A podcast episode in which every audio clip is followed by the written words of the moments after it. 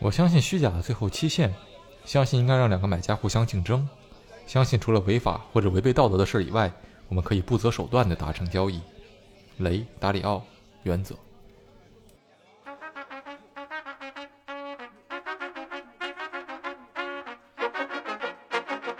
你不是要卖给我一个标准化的服务吗？你为什么要问我预算是多少？你还要给我量身定制这个健身房多少平米我能用是怎么的？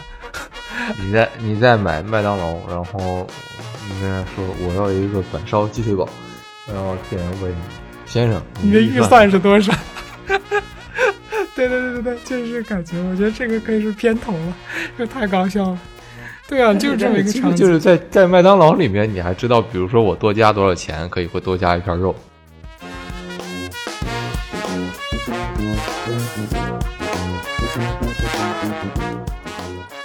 欢迎收听一个自由作者和一个创业者的话题电台。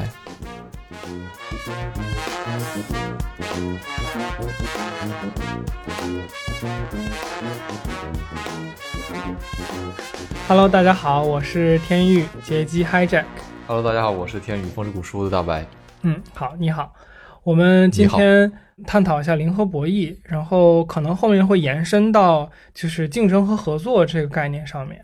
先说就是说为什么想聊零和博弈，就是笼统的讲，我感觉我们在呃中国的社会里边，或者说乃至于亚洲社会里面，经常会感觉说。呃，很多人把人与人之间的合作关系当做了零和博弈。然后这个事儿的起因是，呃，前一段时间我的健身卡该续费了，呃，是一个比比较日常的事情。然后就哪家健身房我肯定就不提了。作为一个老会员，我就寻求去这个续续费我的健身年卡。然后他们健身房大家也或多或少都知道，就是销售的这个流动速度是很快的。就我去年的那个卖我卡的销售，当然现在已经完全不知道哪儿去了。然后今年这个正好轮到我买我该买卡的时候，在这个店里的那个销售呢，呃，说实话是我一上来就不是特别喜欢的那么一个那么一个人，就是他的状态，你能看出来他很油，但是他油又油吃油成了那种，就是他他他油在脸上，就是油油的很不高级，油的很很 superficial 这种感觉。对对对对对，就是你一看你就知道他想干嘛那种，就是你一看就知道，OK，他这个从看你的第一个眼神就是写满了歌要套路你的 那那种，就是你作为一个我作为一个就是老会员，或者说其实我健身已经三四年了，我我对这种事情就很疲惫，你知道吗？就总之这个人的出现，然后就跟他加了微信嘛，反正我确实是要开始考虑买卡这个事情，因为我的卡应该是这个月就呃。七月份到期，然后虽然我不知道这期节目七月份能不能发出去，但这不是重点，重点是我有了这个需求，然后加了他的微信，然后他他当时就是呃，是我是上个月加了他微信，上上个月，当时还有疫情这个呃余温在吧？现在虽然也有，但是就没有当时那么严峻。当时是健身房刚开，然后整个的这个感觉健身行业都是刚刚刚刚开始复苏的那种状态。然后他们就推出了一个什么疫情卡吧，然后那个疫情卡，他当时就疯狂的给我推荐这个东西，然后说什么啊什么什么就结束了，什么什么时候就就不能买这个疫情卡了这那的。然后我去问了一下他这个疫情卡多少钱，然后他跟我说了一个数字，具体我也就不说了吧。但是就是那个数字跟我去年办卡的价格可能没什么区别。然后我就意识到说，就首先健身房的这些销售套路，就是说。他总会找一个我现在在做什么活动的这么一个借口，然后让你去赶紧买，对吧？让你赶紧把这个这个交易完成。然后这是第一个事件，就是他让我买卡，然后我当时不愿意。只是一个一次性消费的行为嘛，所以说他肯定是呃，对，我觉得有可能是很多人只会买一次卡，是不是？就是就是他，但是我觉得就是作为我一个老会员，其实我当时的诉求就是。呃，你你甚至就给我按去年的价格办就行了，我我我都不不想跟你去耗费口舌去争什么，因为我之前那一年办卡的时候那个价格，我当时就觉得还挺合理的吧，然后就去办这个卡，然后我觉得今年我只是要求你就是正常的给我延一下嘛，然后这个这个销售就是我我从什么时候开始就整个人我就有点就是状态都要炸了的原因就是有一天，呃，我我确实觉得觉得我应该去续这个卡了。然后呢，我就给他发了个微信，我说那个你这个卡现在是到底怎么办？因为当时他所谓的那个疫情卡的那个价格已经过去了，然后问我，呃，然后我就问他该怎么办，然后他就说了一个大概的流程什么这那，然后问我说今天晚上能不能过来？然后我就说，我说你先告诉我多少钱嘛，就是这个我我们谈好了价格我再去，省得到时候你当面跟我跟我说这说那的。然后他就问了一个很让我觉得致命的问题，他说：“他说你预算多少？”嗯，然后我，然后我当时整个人就是呃一种就是想问候祖宗，这个但是对当时想问候祖宗，但是我还是表保持了我一个就是叫什么文明人的礼貌吧。然后，但是你你懂他这个意思，就是然后我我还是挺不客气的回他了，我说。我说你问我预算是什么意思？我说你是想看我愿意花多少钱你就挣多少钱是这意思吗？他就一通解释嘛，啊哥不是这样的，不是那样的，什么哔哩吧啦说一堆，然后这那的。但是，但是我我觉得这个差不多点到为止吧。这个这个故事基本上就是有这么一个事件，然后这个事件就让我呃，就是更多的深入思考，他为什么会有这么一个呃，他本人层面上面作为一个销售就挺挺低级的，但是为什么会有这么一件事情发生？我觉得就是很大层面上他。或者说，这个健身房的对呃办卡这件事情上的设计，就是一个一次性的心态，就它不是一个说我作为一个可能会长期跟你保持合作关系的一个个人来对待，或者说一个合作伙伴来对待，而是有一种说，OK，我这一笔能从你这里赚多少钱，我从你这里赚多少钱，赚的越多越好。就是我我赢你就输，这就给人一种似乎这这是一个零和博弈的这么一个感感觉嘛。虽然这笔交易本身它不真的是零和博弈，这个我们一会儿可以简单探讨一下就零和博弈的定义。但是这个事件确实我觉得还挺有意思的，就是我觉得可能也就是有和这个健身房设计的有关，就是这些销售他在一个健身房所待的时间比较短。所以这个设计本身就促使了这些销售，等等等等，他不会和这个客户。你是说一个健身房，就是它存在的时间比较短，还是说？一个销售在一个健身房待的时间比较短，一一个销售在一个健身房，就我觉得首先有你说的这种，就是很多健身房就是也是跟健身房也跟游击队似的，是吧？就是那种感觉。对对对对对，早年理发店不就是让你办卡，办完卡这就倒闭嘛？就是 就那种打一枪换个地儿，然后说啊，你去我们家其他店也可以用。但是我这个健身房还是比较靠谱的。对我这家健身房本身倒是挺靠谱的，就是店很多。然后他也没有，就是说这种打一枪就跑的意思，但是他们销售好像真的是很经常在替换的，因为这个这个事情我是怎么得知的呢？就是他跟我说了这么一句，嗯，你有多少预算？然后给我后来给我报了一个高的离谱的价格之后，我因为我在那个健身房之前是已经锻炼了一年的嘛，然后我认识一些教练，跟我关系还行，然后我就问那个教练，我说。我说谁谁谁，那个就咱们也认识这么久了，我我我我今现在有这个续卡的需求嘛，然后你能不能给我介绍另外一个销售？就是我说我不要求你给我打什么折，你就按去年的价格给我办嘛，就就这样就行了，我也不愿意去跟你争那么细的这个一一两百块钱的这种事情。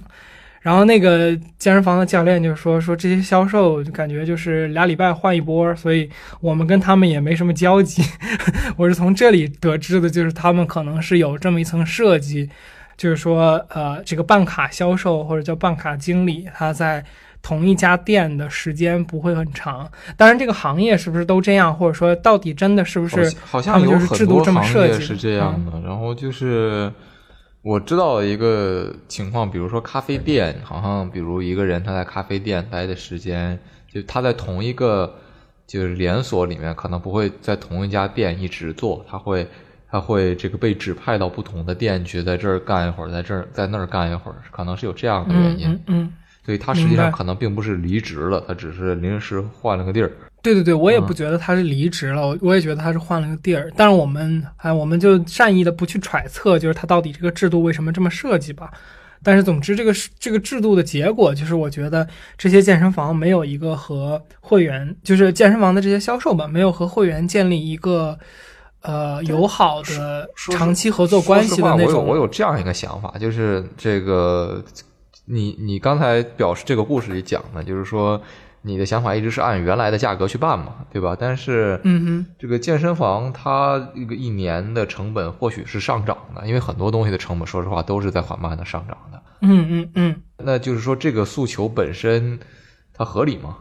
呃，嗯，我觉得你这个 point 很好。我们想法是，就是说这个东西都是有可以杀价的水分在里面的，所以说按照去年的价格办。当然也不是一个完全不能接受的事儿，因为如果他真的不能接受，无论你说什么，他都不会给你办的。那只是利润多少的问题。就是说，比如我随便举例子，我也不知道健身房多少钱一个月，就比如两千块钱一个月，你办一张卡，然后当然好像是有点太贵了，是反正就就就就对，一般是两三千块钱一年。我也觉得两千块钱一个月有点离谱了，但是无所谓吧。这个就就就按这么说。然后比如说一年之后，这个。你还打算两千两千块钱办一个月？但是那那可能随着成本的上涨，利润的比例就降低了嘛？那可能，当然，这个健身房也不可能给你掰开了揉碎了说，你看大哥，我这个一年的成本是这这些这些这些，像一个公立学校一样把自己财报打出来给你一看，然后说你看，那我们应该按这个比例上涨收你的学费。那是明白，就你看就是这样，公立学校每年涨学费，这大家还一堆意见。说实话，我我我这个作为一个学生也不是很开心，是吧？但是那你你也没办法，人家这个是就证据摆在这儿，相对合理一些。我我我觉得就是你可能涉及到一个呃很好的角度，就是说我这个诉求本身的这个合理性，然后如果联系到说这个社会整体的这个。呃，物价是在通胀的嘛，它可能价格是有上升的，但是我感觉我在这里想表达的倒不是这个细节，就是确实我一直在强调说我的诉求可能就是和去年一样就行。啊，这有两个原因啊，一个原因是去年我就没杀价，但是你你我都知道这个健身房是有这个杀价空间的，所以我觉得你这个溢价或者说通胀是跑不过我我去年没杀价的那个余地的，这是其一啊，其二是说。呃，就是我觉得，就是他给我的那个感觉，并不是一个说我我是要基于这个我的情况来给你一个新的定价，我觉得不是这样的，只是他给我的感觉就其实挺明确的，是这个游戏我们重新玩一遍，就是这个博弈价格的这个游戏我们重新玩一遍。然后那哥们儿从问我预算那个话开始，我就觉得 OK，game started，就是那种感，就是他有一种吹响了我们这个博弈的号角的那种 那种感觉给到我。对对对对对，所以所以我其实想表达的本质不是说啊，我一定说要求去和去年价格一样，虽然我确实当时也跟他这么表达了，但是我的点是在于说，他并没有想以一个就是我希望的呃。长期合作的那么一个状态来跟我进行这个这个交易吧。简单的讲，你就回到刚才说的那个，就是就是由于这种制度设计，让我感觉他这些销售他们不用在意说和这一个呃会员有没有很友好的达成这一笔交易。你比如说，如果他长期在一家店的话，那可能如果你是一个叫什么 A 后，那我明年可能。如果你这个健身房里有两个销售，我可能就不找你去办这个卡了嘛，对吧？那这样或者说你作为一个呃健身房的这个经理，如果就就算只有你一个销售，那如果你这件事情做得太差，然后人们因为你而不来这个健身房或者不跟这个健身房续卡的话，你这个店也是经营的会不好的。但是他这样打一枪换一个地方，这个制度设计就导致了这些。呃，经理是持续的在到新的这个呃场所，然后面对新的客户。其实这个就有点像你在火车站看到的，或者说在什么机场什么的这些地方看到的一些餐饮一样。就这些餐饮，它其实做的是一一一锤子买卖，就是或者说大部分至少有这这一层嫌疑，就是它的东西并不好吃嘛。然后他给你这一次，不管是服务的好还是坏。但是你这个飞走了，人也不能再回来，然后你成为回头客的几率也不是很大。你说我是一个住在北京的人，然后我今天去深圳出了个差，吃了一顿不好吃的东西，那你说我有多大的几率今年还会再去一趟呢？就我可能一年都不会成为。这个例子好像有点怪异，说实话，就是你说的机场这个例子，其实是有一个，就是它不完全像是你描述的，因为你总要回家，对吧？你总要有一个你的这个，就是你常飞的这么一个机场。那在这个地方里面，你实际上就不是一锤子买卖啊，就是因为你比如说你说好首都机场，那我无限次去首都机场的时候，当然我不是每次都一定要在那里吃饭，但是我有可能重复的选择同样一家餐厅，所以说，我觉得比起说面对游客杀你一次价，更多的他的杀价的理，他他那个他宰你的理由在于，比如说你你都到机场吃饭了，说明你时间紧或者没空怎么样，就是还有地域的这个空间，机场的这个一个摊位的地租是很贵很贵的，嗯。嗯那嗯。所以说他有他有这样的理由在里面，就好像你在你在一个这个 shopping mall 里面吃这个棒棒鸡，可能比这路边摊儿要贵那么一两一两块钱。当然我我不知道，我没有具体比较过，但是我猜我猜着有这么一个这个因素在里面。我我觉得它使得就是呃，这个健身房销售或者说他叫他们叫经理的这个角色，他和、呃用户，他和顾客上来就不是以一个合作的心态来相处的。顾客的连接不强。你之前说的一个很有意思的点在于，是不是这个东西的性质本身是一个合作，然后这个这个健身房的销售把它变成了一个零和博弈？我觉得也不完全，就是这里面其实，呃，销售和健身房的立场不一定是统一的，但是这个不统一不代表他们的立场是对立的，对吧？那其实健身房和销售本身可能也存在着某种博弈或者是互动的关系。那他他们之间的这个这种 dynamics 可能其实是一种健身房为什么设计这样，就是说，比如你刚才说的，如果我这这个跟这个店里有一个长期的关系，嗯但是这个店里的这个这个销售我很不喜欢，那我可能就换店了，对吧？那呃如果说其实是比如，嗯、我我这个想要在这个店里长期练下去，但是这个店里销售我不喜欢，但是我知道这个销售不常在，或者说他只在这儿待一会儿，那他其实对我的这个这个健身没有一个长期的影响，我可能就反而会愿意继继续选择这家店。就是我觉得你说的这个点有点像是，它确实是一个看这个问题的角度，它是一种可能性，但是，呃，就是这样的可能性在很多事件里边你可以举出很多，但是我们往往在遇到这种问题的时候，或多或少你要用自己的一个常识，或者说，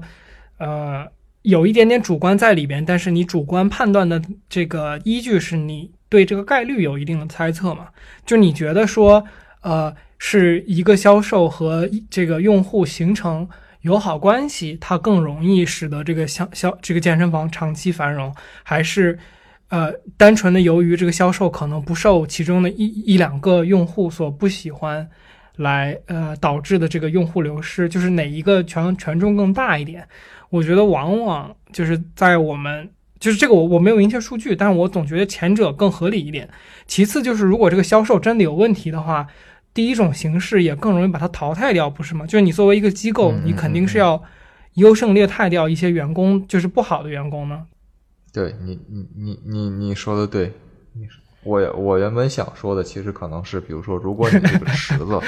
你可以你的卡池就不怎么好，那你怎么抽卡可能都抽不到一个，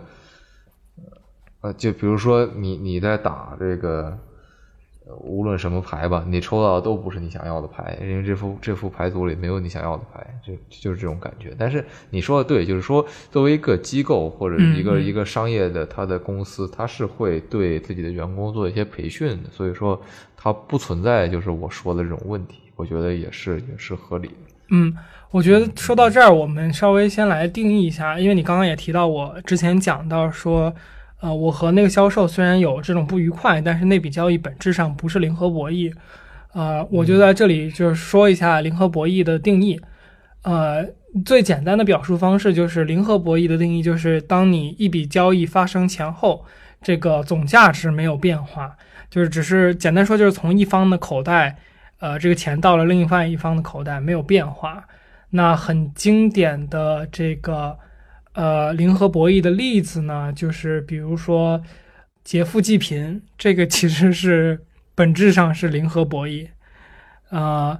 这是一个。然后我们简单再来说一下，就是什么不是零和博弈。呃，大部分的交易市场交易都不是零和博弈。那比如说我们去买一瓶肥宅快乐水。这个东西是不是就这个交易的本质是不是说我们的三块钱就到了可口可乐的口袋里，然后我们就损失了三块钱呢？实际上是不是的嘛？就是你喝肥宅快乐水的时候，首先你获得了愉悦，对吧？你爱喝这个肥宅快乐水，然后呢，另获得了脂肪，你还获得了脂肪，然后另外一方呢，就可口可乐都是正收益。对对对，可口可乐来讲，就是它首先它会付钱给它的供货商、广告商、员工等等的这些人，一定程度上是有产生价值的嘛。然后其次，它剩下了一部分钱成为利润。总之就是你们最终加起来的这个呃价值，在交易后是多于交易前的嘛。所以其实绝大部分交易都是非零和博弈，零和博弈只是很小很小的一个。呃，比例的，你看，这样我们来看刚刚健身房的那个例子，就是说我实际上虽然在交易的那一个过程中没有得到很大的愉悦，但是呢，我在之后的一年里边是长期的要去使用这个健身房，然后我在这个健身的过程中是获得了更多的价值的，以及我在这个健身的过程中可能也获得了愉悦，对吧？那所以这个最终的价值确实加起来一定也是大于这个之前的。我的感觉其实就是我们这个定义啊，这个其实涉及了一个就是博弈论的一个根本的问题，就是你的你该怎么设定游戏的规则和你你的这个这个 utility 是什么？就是说你你定义你的收益和不收益的时候，其实本质上是你自己决定的。你有的人觉得说 OK，那我锻炼出的肌肉这是一个正收益，但是但是痛锻炼时候的痛苦可能是负收益，那哪个？更大，它的比例不一定是一样的，或者说，你你说健在健身房的时候，你获得的正收益，其实你就可能就把这个这个锻炼时候的这种这种不爽的感觉就呃忽略了，或者说就没有考虑的那么那么强烈。那那其实就是说，一个东西是不是零和博弈还是正和博弈，它的它的这个。本质问题其实就是说游戏的规则是什么样的，在在在这个逻辑的角度，我们可以很清楚的通过通过一些这个就是分析来得出一个东西究竟是不是呃零和博弈。呃，我我觉得零和博弈的意思是它不是正和博弈，也不是负和博弈，就是。嗯呃，我可能刚才这一点没有没有没有表达的特别清楚，因为我说的是总价值没有变化，不是说总价值不是正的。所以你像你刚才说的，如果你定义成说，比如你在健身房的这个过程中，虽然虽然我觉得你这个观点我也我也一下子没有想特别清楚，我也不认同啊。但是就是说，呃，即使是你有损失，它可能结果也不是零和博弈，而是一个复合博弈。嗯，我我没有说这是一个零和博弈的意思，我就说。它是它是哪一种博弈？本质上不取决于一个一个客观的概念。你你凭什么决定我在健身房的这个收益和和和这个取舍是什么样的？嗯，我觉得这个里边除了这一笔交易所涉及到的参与者比表面上的多很多，所以这个我觉得就是。结果上来讲，很大概率就即使你作为里边一个这个参与者，你认为你有损失，呃，它的结果可能也是正和的一个博弈，也是有可能的。因为比如说我去健身房，呃，健身这件事情，我可能没有获得快乐，然后我可能觉得我损失了这一整个价就价钱和体验，但是在这个过程中，我可能是。还涉及到的是说，健身房那边会付钱给清洁的阿姨，然后这里边是有我的健身卡的一部分钱的。然后呢，他可能这个这个最初去购买这些健身器械，然后这个也是他预期说后面会从我这个健身卡里边挣回这些钱。这些其实都是使得整个利益链条上面有更多价值产生的。一个部分吧，但是这些这些价值产生本身是你博弈的一个一个因素吗？嗯，我觉得也是吧，因为说它的定价和这些东西都有关系。博弈是是一个究极的人生问题。那那按照这个想法，就是说你对这个社会做出的任何就是有有效反馈，本质上可能都可以是这个正收益。我觉得这个的区别是说，我想想。这个也是我我刚刚就是咱们俩在提前就是交流的时候，我我我想跟你说的就是说，有的零和博弈在它的啊，我觉得这个这可能这个说完了之后，你的观点会更像是正确的一点，就是单纯在这个问题上。但是我确实就是 live，我没有想清这个你刚刚说的那个复合博弈，就是是靠定，就是零和博弈与否是靠定义价值这个事情来完成的。这个这个这个观点到底到底是怎么去回应我我还没有想清，但我我这里想表达一个点，就是说有的交易在呃交易内部是零和博弈，但是它在交易外部是正和博弈。就是比如说举个例子，你像呃期货市场、期权市场这两个市场是不是零和博弈？它是的，就是它本质上就是呃。如果是这个买方挣了钱，那就是卖方有损失。但是，比如说我是一个假设，我是一个炸鸡店的老板，然后我想去买一个这个炸鸡呃鸡肉的期货，那我本质的诉求其实并不一定是从鸡肉里边获取利润，而是我可能是要求的是明年。啊，我购入炸鸡的价格，我有一个就是确定性，我要的是这个确定性。这个确定性对于这个炸鸡店老板来说是有价值的，所以这个交易在这个交易内部是一个零和博弈，但是它在交易外部，对于这个实施交易的人是一个正和博弈。这个也是呃一个我觉得大家在看待零和博弈的时候要注意的点吧。那回到你刚才的这个，嗯。就是价值，确实，当然，价值是都是人定义的了。所以，如何定义一个一个博弈的这个结果是正的还是负的，确实是要，就是最终可能是个体来判断自己的一个情况。嗯哼，对。那我觉得这个我们边聊边想啊。如果我一会儿想到什么更好的角度去解释这个问题，我可能会会会会说，因为我觉得这个。就是你比如说啊，就是这个单纯在健身房这个例子上，你你你健身房还要交税，是不是？对吧？就是这个里面，它它它导致的，呃，由于税金会流向社会，所以它还是呃有另一个价值。但是，你可能还要讨论说，这个税最终形成的是不是一个正向的价值，或者甚至更根本的问题是你正向的社会价值是你的正价值吗？如果我是一个这个反人类、反社会的人，那这个社会越坏，我越高兴。嗯嗯。那，呃，对吧？那也有，也可能有这样的情况。那，那你怎么办呢？就是说，啊啊，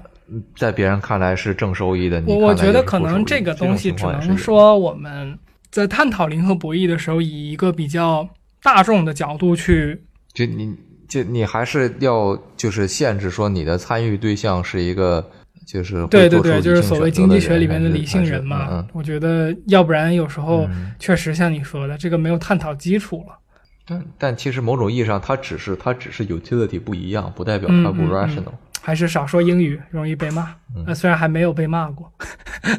就是我觉得说，呃，你像如果你这么讲的话，就有点像说这个经济学里边说所有的商品都是商品这个。可能这里我也要说句英语，就它的原话是 “all goods are goods” 嘛，就是，呃，就是所有的好货都是好货，就不管它多少或者怎么样。但是如果按你这个价就概念来说的话，有可能有的人看见这个变形金刚他就吐了，那那。当然，我这这变形金刚只是就不知道为什么突然碰蹦到我脑子里的一个，可能是我看吐过吧，但是但是这不是重点。变形金刚四懂的都懂，那次像坐飞机一样的电影经历，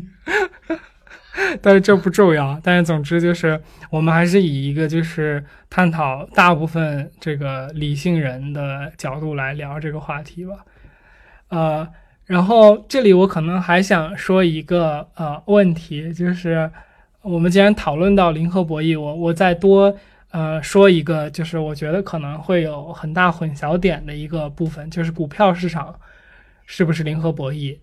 呃，然后结论是很斩钉截铁的，就是不是，就是股股票市场是这个。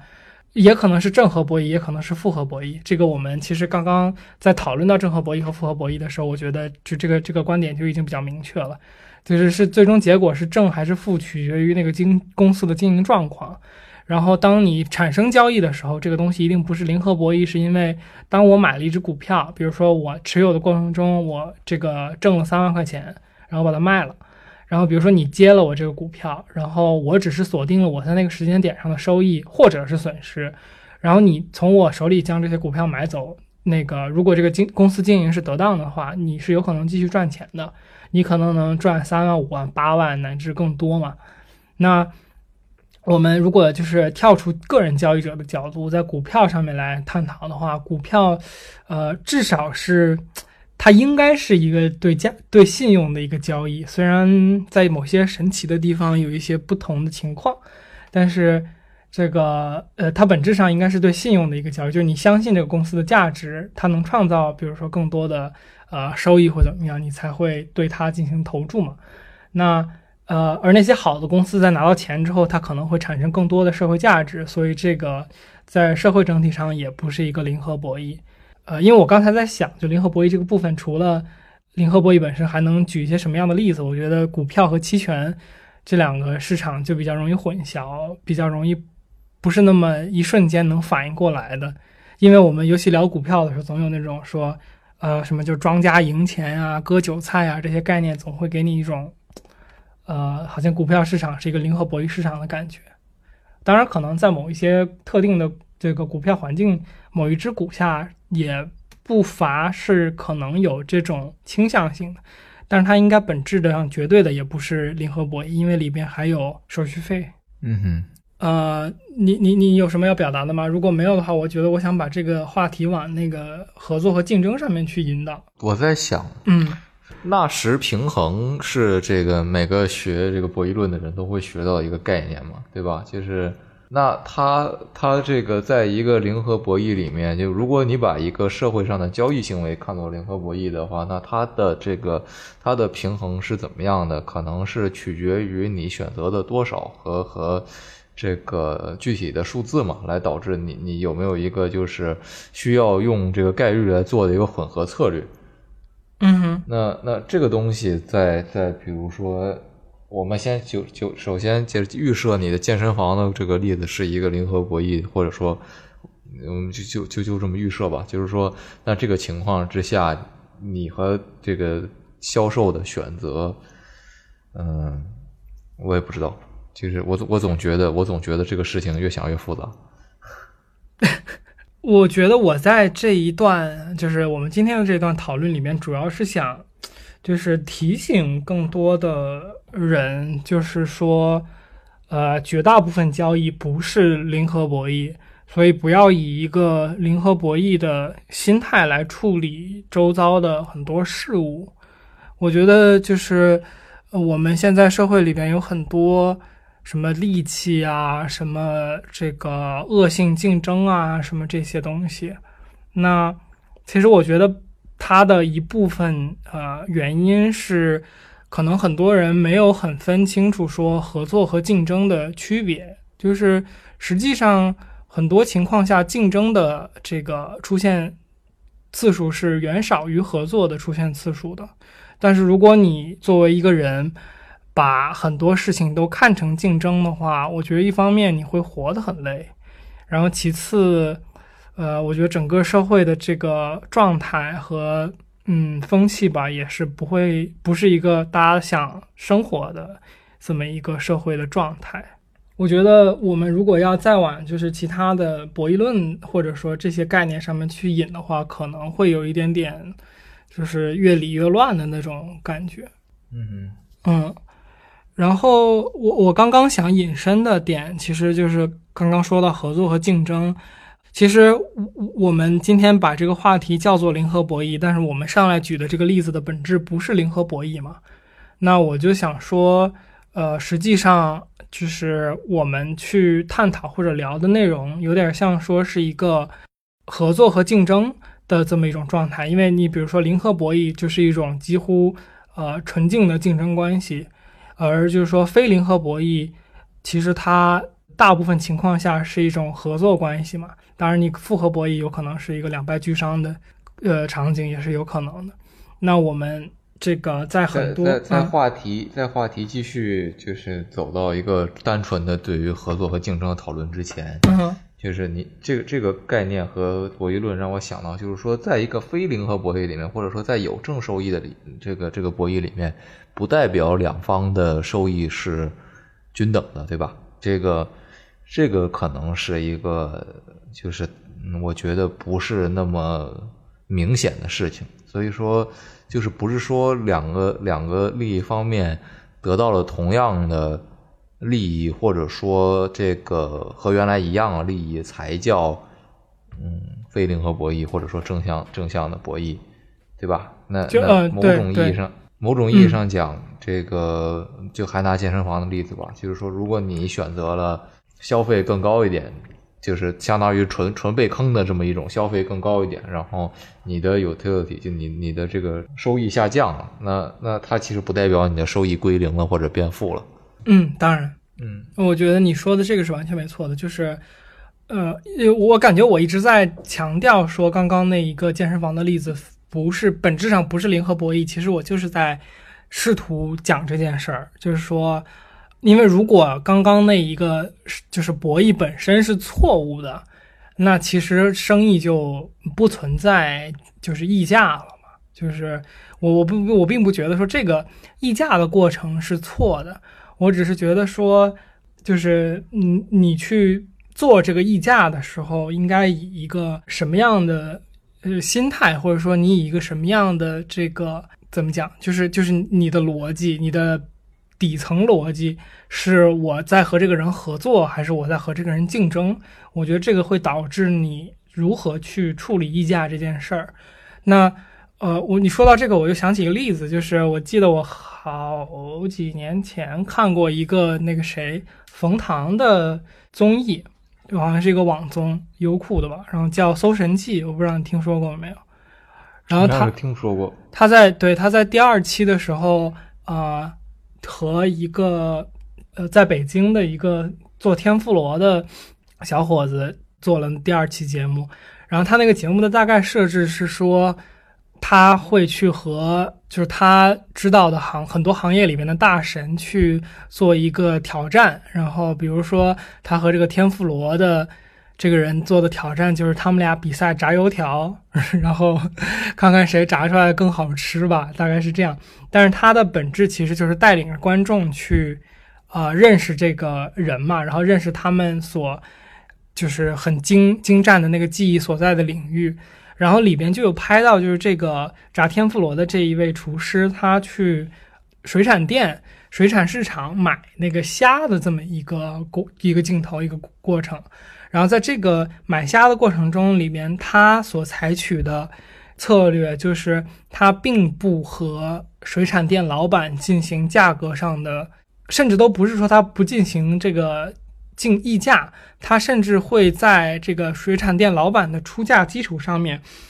稍微就是多给他一点点，就有点像说，有时候你会说啊，这这个这个钱在这里，然后你不用找了。当然，我们现在可能不存在找钱的这个问题，但是他所给出的理由，或者说他处事的一个他的哲学，就是我们是要和这个水产店的老板长期合作下去的。然后我和他不是一次性的这个博弈关系，所以我我想要长期买到他最好的食材、最好的虾，那我其实就是在这个已有的这个价格基础上面，我愿意让他去有更好的一个价值的获得。那这样对于我来说也是有一个长期的价值获得的，就是我能够获得更好的食材，而不不不每天纠结于这个。非常细碎的竞争之中吧，我觉得这个也是一个挺有趣的对待价格博弈的这么一个案例。它至少是一种很少被，我觉得很少被，至少我不知道，我我不太确定，就是国际上大家会怎么看啊？但我觉得至少在中国，大家确实对这个方式的处理问题是比较不常见的。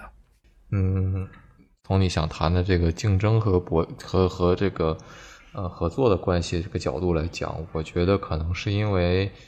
我不知道啊，就是是不是可以选择的这个同价位的东西比较多，或者说你的预算是有有限制的。就是说，这个话说的比较乱，但是我的意思就是说，在在一个事业这个中期或者说前期的阶段，甚至可能到了后期，你都未必是这个行业顶尖的这一批。这个事情不是呃没有的，对吧？因为不是每一个人都会慢慢的走向事业巅峰，成为这个世世界上的富翁，或者说自己行业最顶尖的这一批人的，不是的。这当然有各种各样的因素在里面，我刚才也说过。但是，但是一方面，它也意味着你不一定有这个条件来，就是说，好，我我要买虾，我我也不知道，比如说每次一百块钱一一这的的虾，我非要给一百二，就为了让他下下次多给我一点更好的虾。那在在这个一些时候，可能你就会这个在把自己的品牌和技艺做到更好之前，就被人坑死了。嗯。明白，我觉得我突然意识到这里就是我想表达的可能是，呃，有两个点，一个点是说，我觉得我们可能讨论到了，可能亚洲人往往有的一个一个比较，嗯，在社会角度来讲不太好的认知，就是通过做生意来获取一个合理的利润是一件很好的事情，因为刚才这个例子，你像说你你讲到被坑或者怎么样。其实用那个那个厨师本人的这个呃话来讲，他其实的目的就是说，你要让你的合作伙伴有他应有的一个他希望得到的利润嘛，一个让他能够快乐、能让他能够满足的一个利润，这样你们的合作就会更加的顺滑。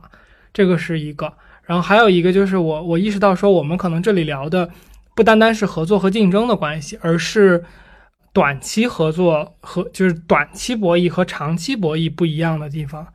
我我回我我反思了一下，可能有时候大家打断你一下，我打断你一下啊，嗯嗯嗯，就是刚才你说的这个也不叫对我的反驳吧，就是对我的回应吧。我觉得就是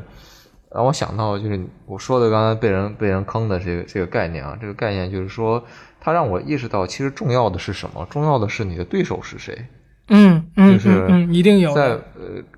主厨和买和买虾这个这个水产水产贩的这个博弈当中，其实主厨是可以选择他的对手是谁的。嗯嗯，那他就完全有机会进到一个自己更合适的博弈当中。嗯哼。那对于我刚才说的那个被人坑死的概念，其实可能本质上更接近于这个厨师没有选择一个能跟他共同成长的一个一个伙伴。就是他选择了一个，呃，更倾向于短期利润的一个玩一个玩家，就好像这个在一个生存策略里面，你遇到的不只有同一同一类的选手，你遇到有各种各样的选手，所以说你可能需要不断调整你的策略，或者说通通过一种一种就是可能概率也好，或者什么样的一种一种机制来来调整你的策略，来达到一种平衡。嗯嗯嗯嗯。啊，你有的时候，比如说，就是假设啊，我就刚才那个例子，假设这个我主持主厨面对的这个水产贩儿，他突然一下子家里发生了什么变故，或者无论是什么原因吧，就是他就不干了，或者说质量大幅度下降了，那你这个投入的时间成本和和精力，就是这些东西来寻找下一家类似的水产店。的精力可能未必就就是这个，它的成本未必就低于说你接受一个并不那么理想化的一一种新的交易模式。嗯嗯嗯，我觉得这个也是感觉也能和我刚刚讲的就马上要开启的这个话题，就是短期的博弈和长期的博弈的不同的，就和这个有相关性。因为你比如说我作为一个。假设我是那个厨师的话，如果我今天只是面对着说，假设这个这个食客突然跟我要求说，我今天要吃，比如说牛蛙，然后我这家店平时是不提供牛蛙的，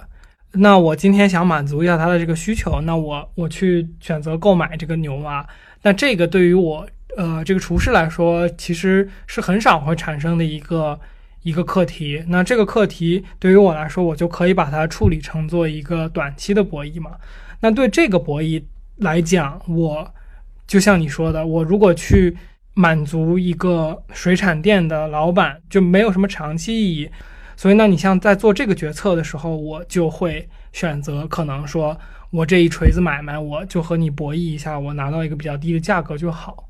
但是如果我现在面临的是说，你像你说的，就是前一个老板走掉了，那我我买虾的这个要求是后面可能三五年都持续会继续的。那对于我来讲，就是我我面临的还是一个长很长时间段的一个博弈。那我对于我来讲，我的成本可能重新找到一个合适的这个水产店老板，能够跟我去互互利共赢的这种状态去博长期博弈的价值就更高嘛？对，所以我觉得延延伸一下，就是，呃，我觉得我们可能因为整个社会发展的速度，导致大家很习惯于短期竞争，呃，短短期博弈，sorry，短期博弈。就是你比如说我我们可能平均在一个公司待的时间都很有短、啊，点像大家调侃那句话：“傻子太多，骗子不够用”，是吧？对对对，就是说我们可能甚至在一个公司待的时间都很短，就要跳槽。然后我们可能觉得，就是说，由于我们习惯了这个社会发展的速度那么快，所以我们知道，可能甚至你这一个行业存在的时间都不会很长。那你说我作为一个个体，可能我就更。去在这个行业里边短期榨取到更多的金钱和利润，对于我来说是有意义的。我可能没有必要去特别长线的经营我的这个所谓的名声或者招牌。但是，嗯，我觉得随着社会的发展阶段的呃递进，然后整体经济状态的这个温度没有之前那么的炙热吧。虽然它也是一个还看起来是在上升的阶段。当你不能在躺着赚钱的时候，你就会站起来。对对对，当你不是今天躺着在这张床上，明天就可以换一张床躺的时候，你可能就要起来把这张床弄得舒服一点了，因为你要长期躺在这张床上。对，所以我觉得可能这也是一个想要提出来的和和和那个开头呼应的吧，就是如果我们拿到健身房这个例子来说，那它显然就是一个被当做短期博弈的啊、呃、行为了。但是我作为一个会员，我是一个长期都对健身是有需求的人，我就希望是和你产生一个长期的博弈。你看，我刚才讲说，我并不想要求你给我便宜那么一两百块钱，我只需要以一个舒适的状态和你达成这个交易就行。你只要不要让我觉得我我如果是软柿子我就好捏，你只要不给我这种感觉，我就在长期上不一定非要要求每次。都把你的价格压到你能够提供的最低，那这个我可能是一个长期合作的心态，但是对于那一名销售来讲，他知道他在我这一个客人身上能赚到的钱，呃越多，对于他来说个体就更好，因为他可能离开这个健身房之后，他再也不会见到我了，对吧？那他再也不会见到我的这个前提下，他没有必要和我建建立一个长期博弈的关系。对，我觉得可能如果要稍微呵 呵升华一下的话，就是我觉得长期博弈的场景是会在我们的社会里边越来越多的，所以可能大家要逐渐养成这个意识，就是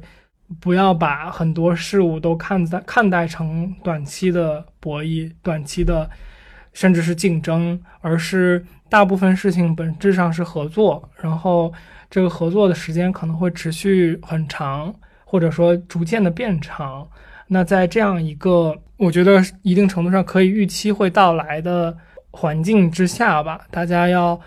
逐渐对呃长期合作养成习惯。而且我觉得，就是你如果有长期合作的心态的话，其实是对，就是对一个社会的文明程度上会让我个人感觉更好一点。它会最终呈现出一个局面，就是大家看起来更和气了一些，因为你不是在这一次之后就不会和这个人相见了，而是你和这个人会要长期经营你们之间的关系吧。嗯哼，嗯，不能算升华吧？你突然在想，就是健身房和饭店的博弈有什么区别吗？就是对于这个机构本身，无论是健身的这个健身房还是饭店。它本身可能都需要给你提供一种长期稳定的服务，它需要维持这种关系。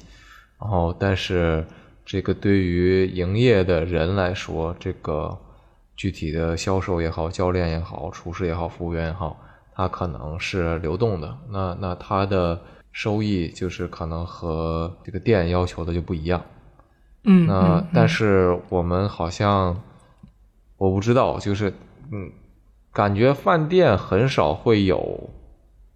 嗯，我明白你想讲什么，就是饭店很少让你感觉你在和他博弈这些东西。但其实也不是，就是我说完我就觉得好像也不是，就只是嗯，当你就比如说我一直待在同样的这一个一个社区里面，那这个该有什么店没有什么店的也也知道的差不多了。那如果新开一次新开的店，你就去吃一次，差不多也就明白了。那就是时间长了，你现在已经有自己固定的选择了，就不存在这种担忧了。直到直到某一天可能情况突变，那就是另外一回事儿。嗯，对，我觉得你呃说的像饭店和健身房的区别，就是呃有点具体了，就是具体到行业跟行业之间嘛。那每一个行业的首先阶段就不同。你比如说，我觉得健身房就健身行业整体在呃国内就没有发展到一个很成熟的状态，所以当大家都有一点点野蛮生长的这种氛围的时候，没有一个很好的行业标准的时候，那可能它的竞争环境和呈现出来的这种服务状态就不一样。但餐饮行业可能它的整个行业已经是在另一个层面上面的存在了，它毕竟存在的时间应该是比健身房要长久太多了。那中国又作为餐饮行业，我感觉是一个很，呃，怎么讲，就是如此健健壮的一个国家吧。在这样的行业里边，大家的服务是怎么讲？就是比如说健身房，可能对于他来说，服务是在第二位的，因为它可能器械还能够分出胜负，就是一个健身房环境好坏。但是可能餐馆，嗯大家已经到了一种程度，就是其实你再好吃也好吃不到哪儿去了。那这个时候可能说嗯，餐馆的好好吃与否、环境与否，作为被价格衡量的标准，已经被接受程度更高了。对对对，那这样的情况下，嗯它能够竞争的领域可能就转移到了这个服务上面去。你在一个人均二十的餐厅和一个人均二百和一个人均两千的餐厅，你的预设本身就是不一样的。对对对对对，是这样嗯的，是这样的。但是哎，你这么一说，确实是我感觉可能我对健身房的预期相对来说都会比较高一点，即使我面对的是一个可能收费不是特别高的，不算了，不聊这个。我觉得国内健身房的这个行业发展状态，算了吧，算了吧，我不聊了。再聊，我感觉会说说出不该说的东西，容易容易容易引战。但但但我觉得是的，就是行业状态和这个战是流量不可或缺的一部分。算了算了算了，行吧，我觉得差不多，我觉得挺有趣的这整个话题，就是一个很搞，就是这个，我觉得这整个话题被把我点燃的原因就是那一句，就那一句，你预算是多少？我真的吐了，就我当时觉得，就是你不是要卖给我一个标准化的服务吗？你为什么要问我预算是多少？你还要给我量身定制这个健身房多少平米我能用是怎么的？你在你在买麦当劳，然后那 对我要一个反烧鸡腿堡，然后店员问你先生，你的预算是多少？对对对对对，就是感觉，我觉得这个可以是片头了，这个太搞笑了。对啊，就是这么一个场景。就是在在麦当劳里面，你还知道，比如说我多加多少钱，可以会多加一片肉。嗯嗯嗯，它有怎么那健身房呢？对，其实这个也是行业的就是发展状态不一样嘛，就是很多东西像你说的，价格的呃成熟度不高，就是就是没有一个公平的、或者说客观的一个标准刻度，就你可能消费者在这个餐饮行业里边，大家都已经习惯了，说我可能加一片汉堡的肉是大概等同于多少多少钱，那这个时候。餐厅它也就不能，它如果它太贵了，那就完全没有消费者会选择它嘛，对吧？那大家都觉得你这个是不是操作有点太过分了？我我我突然想到另外一个原因，是因为就是虽然你可能和餐厅形成一种长期的关系，比如办卡之类的，比如你一次办一个几千块钱的卡，也不是没有可能。但其实你每次也都要结账，你你每次实际上是单独的消费，只是说办卡的时候你可能获得了一些优惠之类的，但是就是说。你不是说健健身房，你你去健身房是那种包月的，不是计时的嘛？所以说，他不是说，比如说麦当劳，我我比如说我一我举随便举例子，当然麦当劳现在还不存在这种服务，不代表以后不存在啊。这个我我比如一下子交这个五百块钱，然后每天早上都可以吃到一份，比如说什么套餐，是是，如果有这样的话，那可能。呃，它的它的这个运运运转的方式可能就和现在不太一样。呃，我觉得是这样啊，就是你也在，你就是你可能也经历过餐厅办卡。我觉得其实又说回那个价格透明度和成熟度的问题上了，就是如果你在一个比较成熟的餐厅办。他的卡的时候，他是很明确到给你一个板儿上，板儿上面就可能甚至都是木刻的那种，写着说，呃呃，充一千块钱能当一千二用，充五千块钱能当六千块钱用，就是你懂我意思吗？就是它是很明确的。然后不管这个你是和从来没见过充卡的钱数和给你的回扣的钱数还不一样的餐厅，从来没有过。不是，对我我没就可能我表达的这个例子不好啊，那或者说就是你比如说充呃。一千块钱是以后你吃饭是八折，然后充两千块钱以后吃饭是七折。但是你我想表达的就是，它是一个呃，不管是哪一个销售和你交易都明确的一个价格。健身房这里让我感觉特别难受的点就是，我我我很明确的感觉，我可能找另外一个销售去去对话，这个价格可能就完全不一样了，你知道吗？那这个就就你你你在进入这么一个。呃，博弈的环境的时候，你就发现说，OK，这个我最终得到的价格是怎么样的，和服务就是在博弈过程中的这个体验是怎么样的，太有太大的不确定性。我突然想到了一个非常接近于你说的这个东西的一个模型，就是健身房的博弈。嗯，是找工作的人和 HR 之间的博弈。嗯哼。就是你你在同样的一个 job 上面能拿到多少的薪水，是一个呃很很看人很看人的问题。嗯嗯嗯嗯，呃，就是说，比如说我北大毕业的，就比这个这个，比如北京哪个大学，我说哪个大学好像是不是都会得罪人？这个某大学就比就比某大学毕业的多这个二百块钱工资，从来没有这么一个明确的标准，是吧？对对对，也没有人也没有人说过，OK，这个我之前比如说随便在哪儿多实习过半年，就会比那个没实习过的多。多钱？那可能区别在于说，可能有人拿到这个 offer，有人没有拿到 offer。但就是假设你都会被接到 o 都会拿到 offer 的一个前提下，大家的工资可能也是不一样的。那然后更可气的是，这个同一个公司里，你不知道你的同事都挣多少钱。嗯嗯，我我我在这里打断你一下，就我觉得其实说白了，这个事情就是。怎么讲？但你不能说 HR 的市场是一个不成熟的市场。不是，不是这样。我是觉得这个东西的本质是人的价格太难定了。比如说啊，我举个例子，就是说，你说当我作为一个个体和另外一个个体去去去对比的时候，当然有客观的因素，就是像你刚才说的，比如说我是 A 大学，他他是 B 大学。那可能就是在社会认知或者说这个学校排名上面，B 大学比 A 大学好，那我可能比他挣的就少，这个是一个比较客观的这个刻度嘛。但是如果是你比如说我们都是 A 大学毕业的，然后我们俩可能整体的这个工作实习履历背景都差不多，但是当这个时候，我我比如说他展现出来的是一个很，比如说阳光积极的一个面貌。然后他展现出来的是一个非常善于和人交际，然后说表达东西条理很清晰的这么一个人。然后而我是一个，比如说看起来就很内向，然后表达非常逻辑混乱，然后很啰嗦的这么一个人。当这么这么一件事情发生的时候，你说 HR 他怎么判断呢？对就是我我们那往后说，那可能最终结果是我在工作的过程中，我实际的工作硬实力比这个。和我竞争的这个看起来比我阳光、看起来比我更能说会道的人要好，就我可能实际工作能力比他强，但是，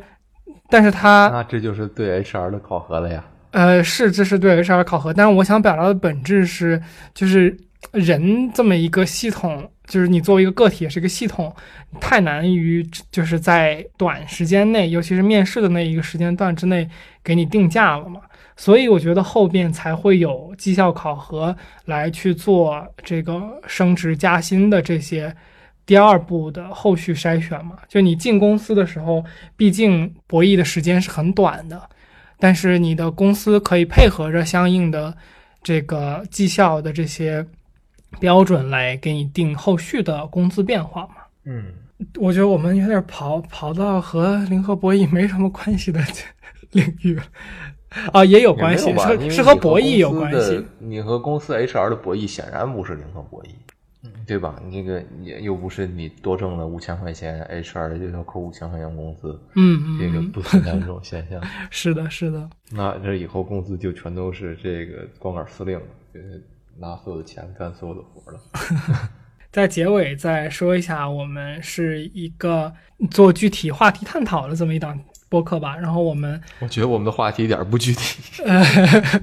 就我们确实是因为一个具体的叫什么故事，然后产生的这些话题。然后我和天宇经常也会做这样，就我们自己会聊嘛。我们自己聊天的时候就觉得嗯，有时候我们确实探讨的过程中会产生一些不错的想法，然后这些想法在跟朋友分享的时候，他们也是觉得挺有趣的，所以决定说把这个我们俩日常会做的一些聊天的内容给录下来。然后希望它能够在传播之后有有有一些更多的价值吧。虽然不知道这个传播 能够传播到哪儿去。说到传播啊，各位，那就说到这个十点赞二，说到传播呀，那就这个如何能够让我们的节目更多的传播呢？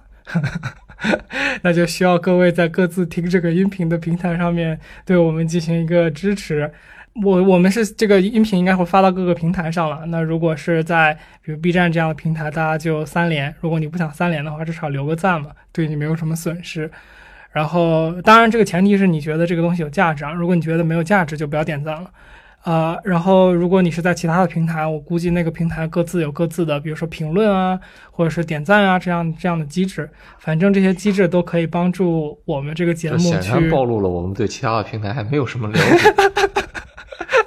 至少不知道他们是算法是怎么操作的。对，但总之就是大家去尽量互动一下嘛，互动一下就会让算法觉得这个节目更有意义。